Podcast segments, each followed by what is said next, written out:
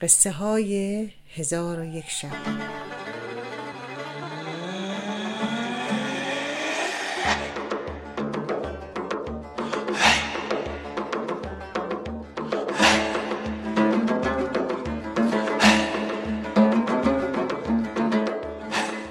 بار صحبت از داستان های هزار و یک شب می شود، هر کس بی اختیار به یاد شهرزاد می افتد که هزار و یک شب پیاپی برای سلطان بیرحمی قصه گفت.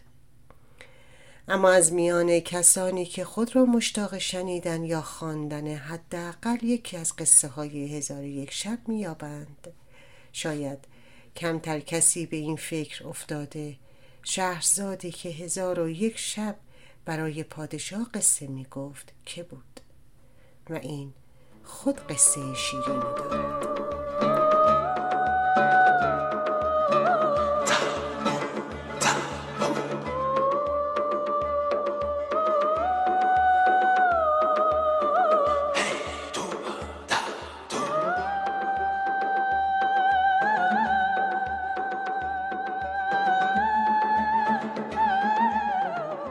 و حال می پردازیم به این که چگونه شد دختری هزار و یک شب پیاپی با سحر کلام و شیرینی بیان و دلنشینی داستانهایش پادشاهی از پادشاهان سلسله آل ساسان جزایر هندوچین را خواب کرد و خود جان سالم به در برد و سر به تیغ جلاد نسپرد.